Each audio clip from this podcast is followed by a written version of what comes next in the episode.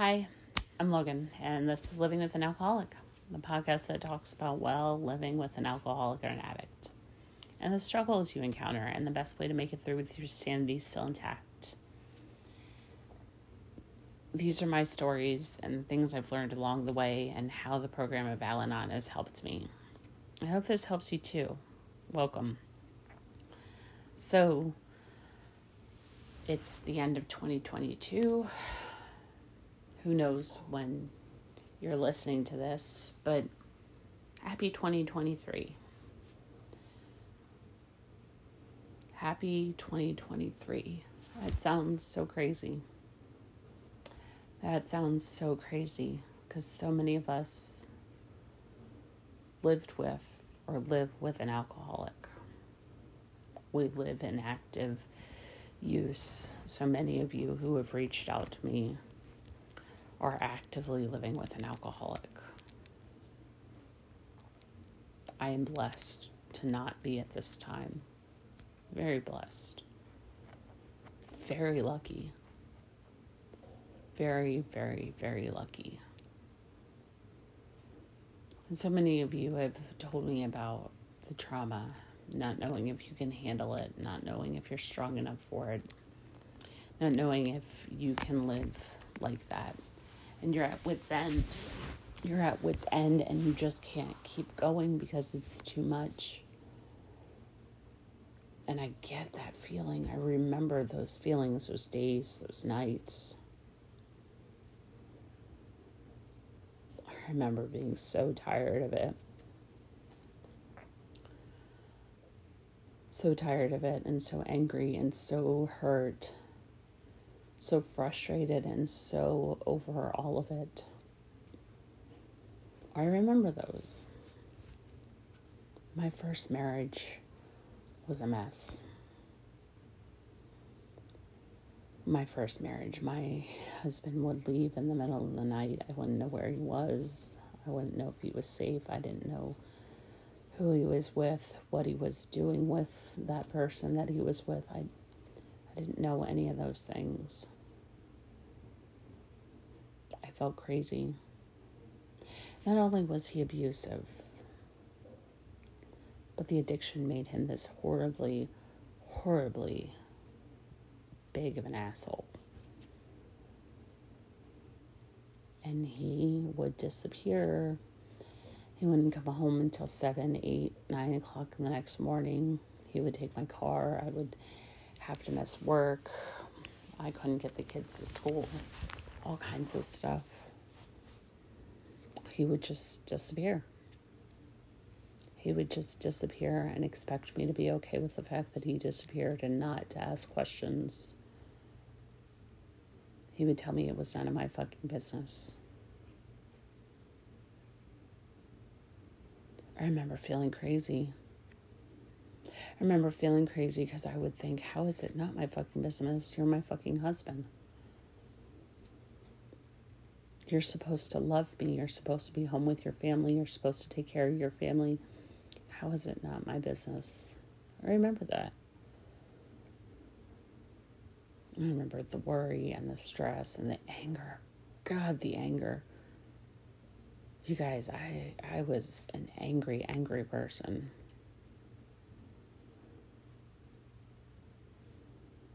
I remember the irrational decisions I made in anger so many times over and over and over again because I was angry. Irrational, hurt decisions, hurtful things I said and I did because I was angry. Because I was at wit's end and I couldn't take it anymore and I didn't know what to do.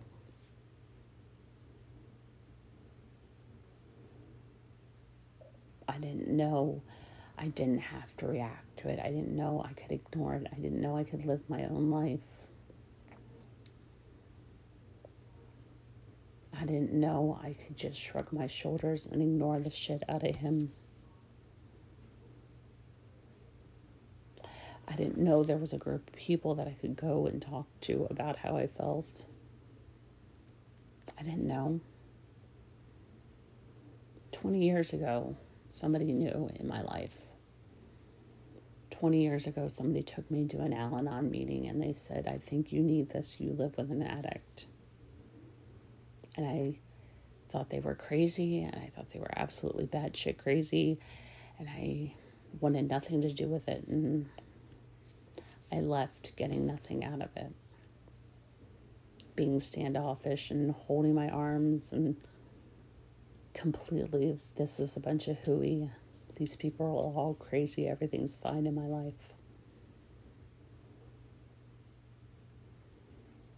I didn't know. I had no clue I lived with an addict. There weren't podcasts, there weren't things available to me like there are now. There's not people out there talking about this. it was 20 years ago. Mental health wasn't talked about like it is now. I had no clue. If I would have known 20 years ago there was a way to handle this situation, there was a way to handle this life there's a way to live my life separate than the alcoholics and that I could be happy and content and free. Think I would have stayed. I think I would have listened and I would have paid attention and I would have taken suggestions and I would have kept going back to those meetings. I didn't get it at the time.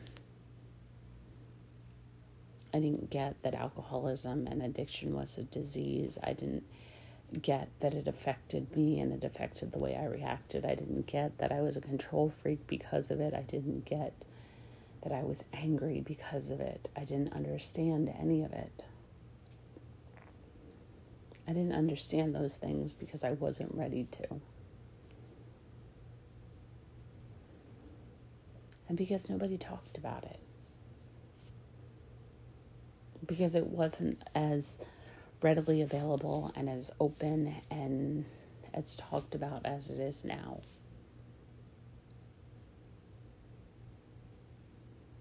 I didn't understand.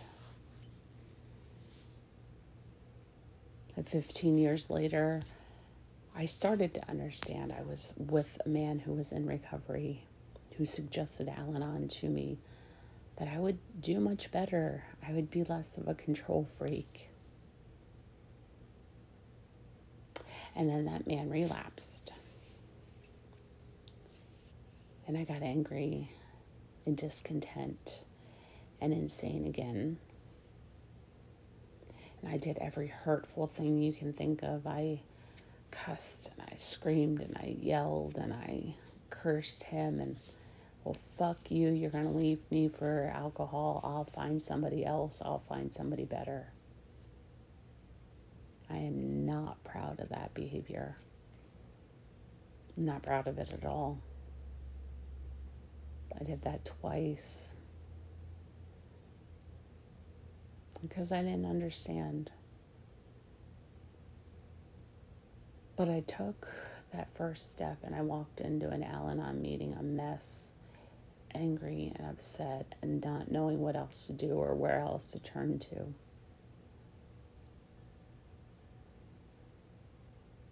His friends in the program were no help to me because they just kept telling me, just let him go, just let him go. He has to want it for himself. And I thought, shit, this is not how we live life. Why doesn't he want it enough for me? Why doesn't he love me enough? Back to that same thought process that I had when I was married. Why doesn't he love me enough? Why doesn't he love me enough? And I thought about that over and over and over again. And as the years passed, and I entered Al Anon and I learned about the disease of alcoholism and addiction slowly. Slowly, guys. This isn't a quick fix. This will never be a quick fix. living with an alcoholic and learning to live with an alcoholic is never going to be a quick fix. It's never going to happen overnight. It's just not. It can't. It's a slow process. It doesn't happen overnight. But slowly, as time progressed, and he relapsed again, I learned I had to live my own life. I learned that it wasn't that he didn't love me, but the drink, the disease, it all made him think that he loved that more, that he needed that more than he needed me.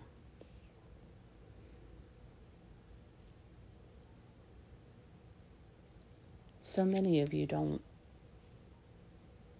understand that as you come into this. It is not that your loved one does not love you. They truly love you. But the disease skews that thought process. The disease makes it where they think they need it more and more to control the guilt that they feel because they'll stop feeling guilty if they start drinking but they feel guilty for drinking and then they need more of it and more of it and more of it and more of it. And it's a continuous battle of needing more to stop the feeling that they're having because they're doing the drinking. It is this horribly vicious whirlwind of a cycle that they get into, and you don't realize it. You don't realize it.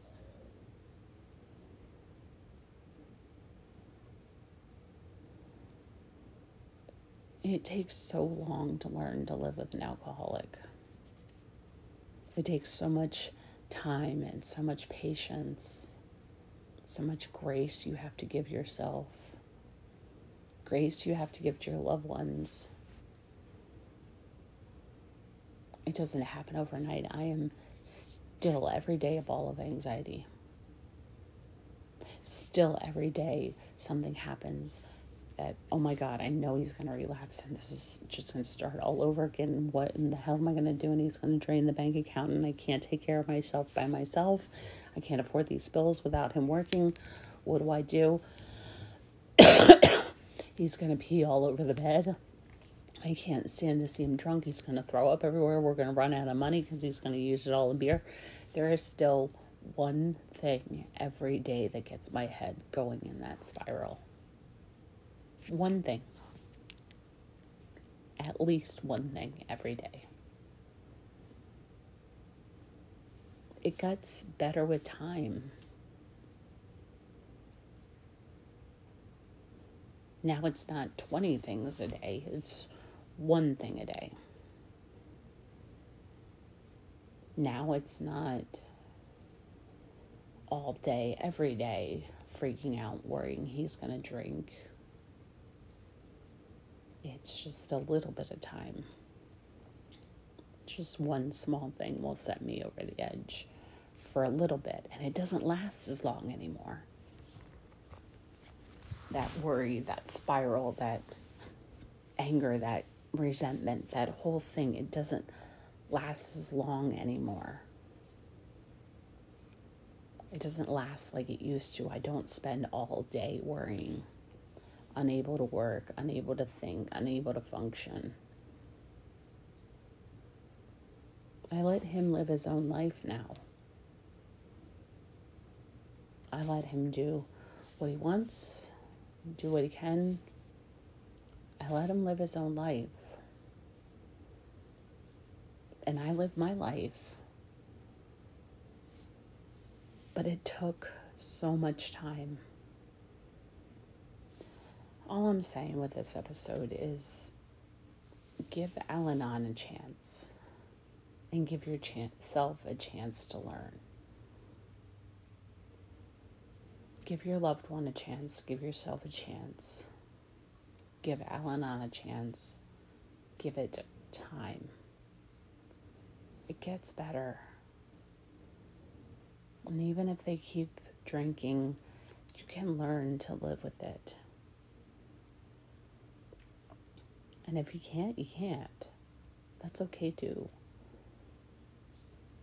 Sometimes it's okay to throw in the towel. Nobody's going to judge you if you do. It doesn't mean you don't love your loved ones. Doesn't mean anything. It just means you can't live with it. And that's okay too. Keep reaching out this year. Keep finding each other. Keep trying Al Anon meetings. Keep reaching out. Keep coming back. Living with an Alcoholic podcast at gmail.com. Living with an Alcoholic on Instagram. Reach out to me. I'm I'm here to help support you. You can't go through this alone. Nobody can. Keep trying, guys. Keep coming back.